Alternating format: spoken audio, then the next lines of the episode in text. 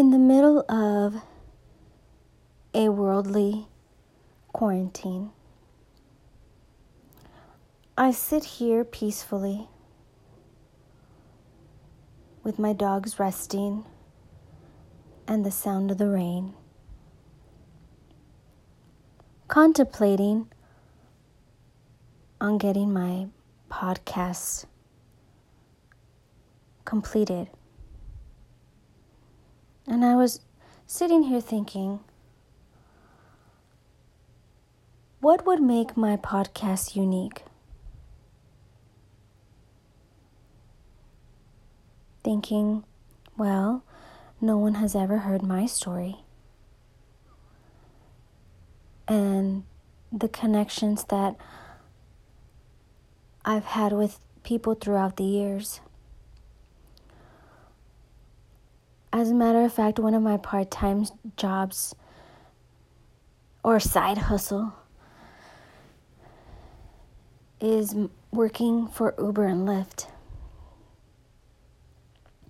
And I could honestly say, out of the 4,000 people that I've driven or had in my car, I have met the most amazing people ever with amazing talents, professions, personalities. And it has really helped me to realize how important human connection truly is. And Uber and Lyft drivers know that we don't always get paid really good money.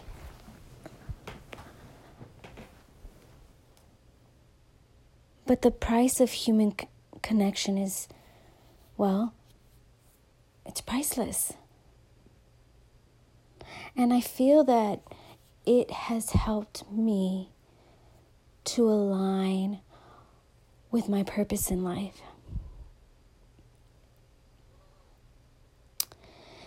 And I have met a man who shared me shared a story with me, shared his story with me. And around Christmas time, he shared that he lost his wife and she left him with three children. He was telling me how he didn't know how to take care of these three children. And it was tough for him, especially around Christmas time. And that he was spending so much money on them because nothing could ever replace his wife.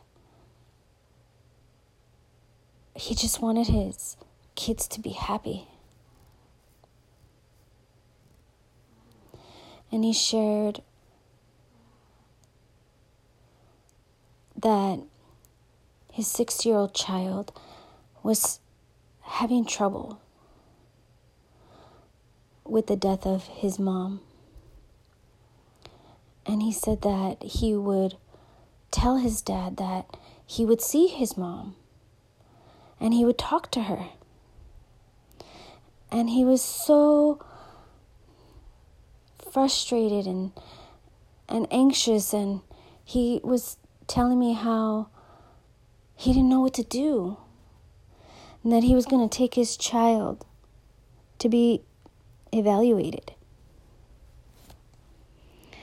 And I turned to him and I said, No, wait, stop. I said, I'm going to share my story.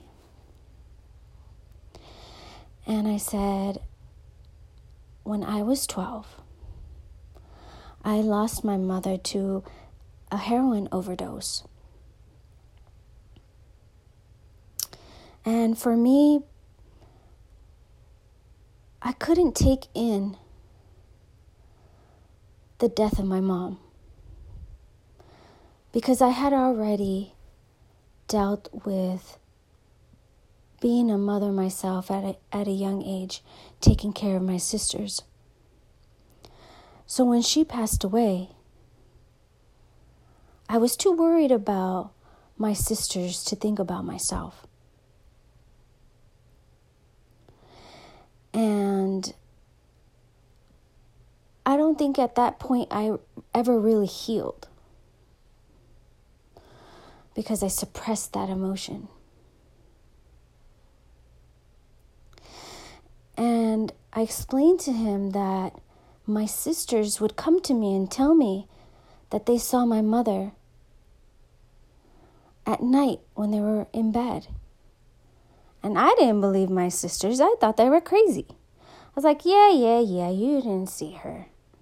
No, we did, we did. And they said that they saw her several times. But I didn't believe them. And my youngest sister, being scared of the stories that my sis- my other sisters have told, was scared and didn't want to sleep by herself. So she asked if she could sleep with me. And of course, I said yes. Me being 12, my sister's 5. And at one night, we both slept together in the bed. As I woke up, I saw a bright light. And I saw what looked like my mother's hand touching me at my ankle. And I remember feeling the warmth. I remember her turning her head, and all I could remember seeing was just blank areas of where her eyes would have been. And out of being afraid, I gasped and I put my covers over my head. I took a deep breath and I told my sister, or I called for her, and I said, Annette. And she said, She touched your leg, huh? Oh my God. I didn't even have to tell her. She saw her. And it was then that I knew that my sisters were telling the truth. Me being a little mother at that time, I didn't believe in those things. But that night, it made me change my mind. And I will never forget that moment ever. And after telling that story, the gentleman laid out a sigh of relief. And he said, Thank you so much for telling that story. Because I thought my child was going crazy. I said, No, between you and I, he's not crazy. He's just healing. Just allow him to go through all the emotions that he needs to go through. And I will say, yes, if you've gone through a traumatic experience, yes, it's important to see the necessary psychologist. But I don't believe for that. And just that sigh of relief, it just gave me the chills to know that he was not alone and he thanked me so gracious graciously. And it made me feel good because that 6-year-old child I knew that he was going to go through a lot of healing throughout his life. But maybe it saved him from going through psychiatric evaluations that may have been unnecessary because all he needed to do was just heal. My name is Marcella. And my purpose for this podcast is to make people feel again, forgive again, love again, understand the purpose of every human being in your life, whether it's good or bad it's painful or makes you live again. And so, as I continue forward,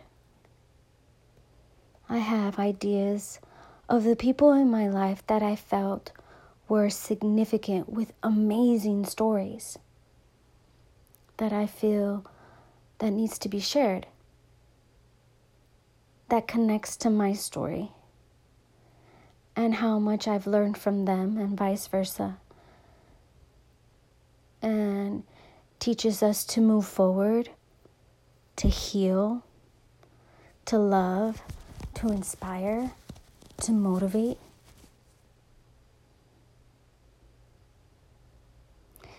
Thank you for taking the time to listen.